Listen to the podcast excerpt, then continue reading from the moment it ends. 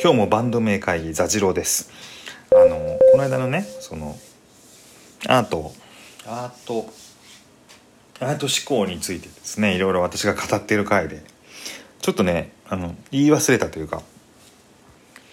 伝えておきたいことがあったんであのそれだけねちょっと補足させてほしいんですけどあのフレデリックっていうあの絵本皆さん知ってますかね？えー、あのスイミーで有名なスイミーってあの、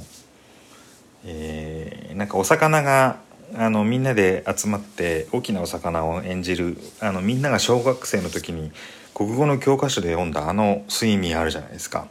あれを書いたレオ・レオニさんっていう人があの書いた絵本でフレデリックっていうあのネズミが何でしょうあのなんかまあちょっと変わったネズミの話って副題がついてますけどそういう絵本があるんですね。でその絵本の絵本のことをですね妻妻ね僕私の偉大なる妻、えー、雲州みかんさんがですね、え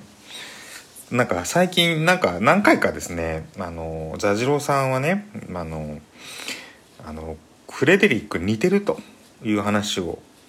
してきたんですよ。その私の会社での苦悩を聞いてということが最近分かったんですけどフレデリックってどんな話かっていうとそのなんかあのネズミたちが冬に備えて、えー、みんながですねその食料とかそういったものをこう駆けずりあのもらいにこうもらいにか貯めるのに駆けずり回ってる中一人だけちょっと眠たい顔して僕は冬は寒いから言葉を集めてるんだとか色を集めてるんだとかちょっと不思議なことを言ってそしてその冬の間みんなが退屈した時にその自分が書いた詩だとかそのみんながこうどうやったら楽しくなるかみたいなことをやってそのみんなから拍手喝采を受けるというなんとかこうまああらすじを簡単に言っちゃうとそんな話の絵本なんですよ。絵本なんですよ。で彼女がなんかそれを見て私のことを思い浮かべたっていうこと自体もまあななんていうかちょっと面白い話なんですけど今回のそのこの話って今回のそのアート私が言おうとしてたアートシンキングの話そのものなんじゃないかと思って。あの冬の食料を集める話の先に我々が何をできるかみたいなことを考えた時にフレデリックだけは何かこう自分のやりたいことをやりたいっていうかそのなんでしょうねそのその残りの人たち、うん、なんかこれ今回のななんでしょうねそのコロナにおけるその緊急事態宣言の中に中でのエンターテインメントの役割とかなんかそういうことにも通じていてなんかちょっと非常に共感を受けたというかまあ絵本の話はねいつもそうやって人に共感を与えるんですけどあのまあ妻がね自分のことをフレデリックだって言ってくれたのは非常に光栄だなってことともしかしたらその自分の役割としてねフレデリックのようようなことがねできたらいいなって私は思ったんですよね。そのこのフレデリックの絵本の考察とかをですねウェブで見てみたりすると、まあ、いくつか触れられてるんですけれどもえー、私からするとちょっと興味深かったのはそのみんながですねそのこうクレデリックがお米つお米じゃないお、まあ、なぜかお米ない、まあ、穀物とかねそういったもののこうあのみんなが一生懸命走り回ってこうそれをかき集めてるわけですよね。でその時にフレデリックはかき集めてないでじっとなんか外を見てたりしているんですけどそれをこうみんながななんていうかこう攻めすぎないっていうかね。これね微妙な力加減なんですけどなんか腹の腹を立てる人もちょっといるんですよ。ちょっといるけどあのそこまででもないっていうか結局フレデリックと一緒にこうみんな冬を冬を過ごすその冬眠の期間を過ごすっていうところがねまあちょっと私にとっては少し救いかなという。まあそれぐらいあの会社で追い詰められている座次郎です。いややれやれですね。なんていうか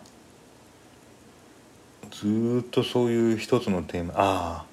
それでねその今回そのなんていうか自分のやっていることはフレデリックがやっていることなのではみたいなことを思う中でちょっと関係あるような関係ない話いや関係あるようで全く関係ない話なんですけどあのやっぱり我々は我々というかある中堅以上の存在というか、まあ、30代を過ぎたらというか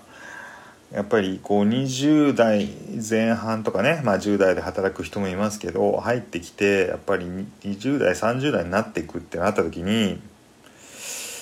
うん、これも全然関係ないな。全然関係ないけど最後まで話しますけどやっぱあれなんですよね。こう我々はもしかしたらその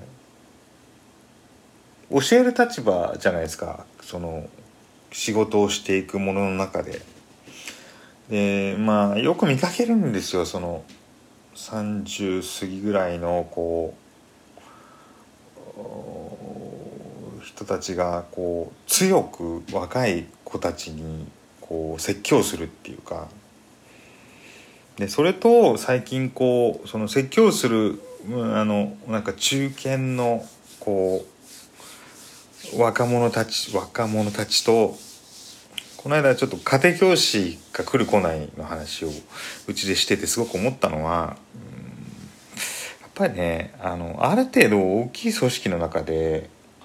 中堅として働くってことはあのあなたたちのまあ私もそうですけどのその給料の中にはその人に教えるお金も入っていると思っていいと思うんですよ。でそれはなんか見て学べとか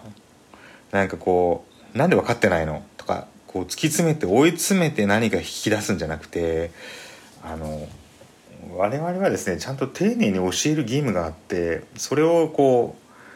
彼らが最大限のスピードであの覚えられるっていうことがあの我々の給料の一部に入っているしあのそれをこう実践することが最終的にはその自分の楽。自分が楽できるってことに返ってくるっていうかそのそういう意識をしてね仕事をね我々私は見守っていきたいな。いや見守っていきたいじゃなくてもう仕事は一切したくないんですけどあのそういう視点も持っていようかなと思いました。はい。えー、今日のバンド名はですね当然というかフレデリックですね。フレデリックっていうのはあのねシューゲーザー。なんかまあこれももしかしたらあるかもしれない。でも悪くないなんですよねフレデリック「えバンの目何から撮ったんですか?」って僕の大好きなそういう絵本があって。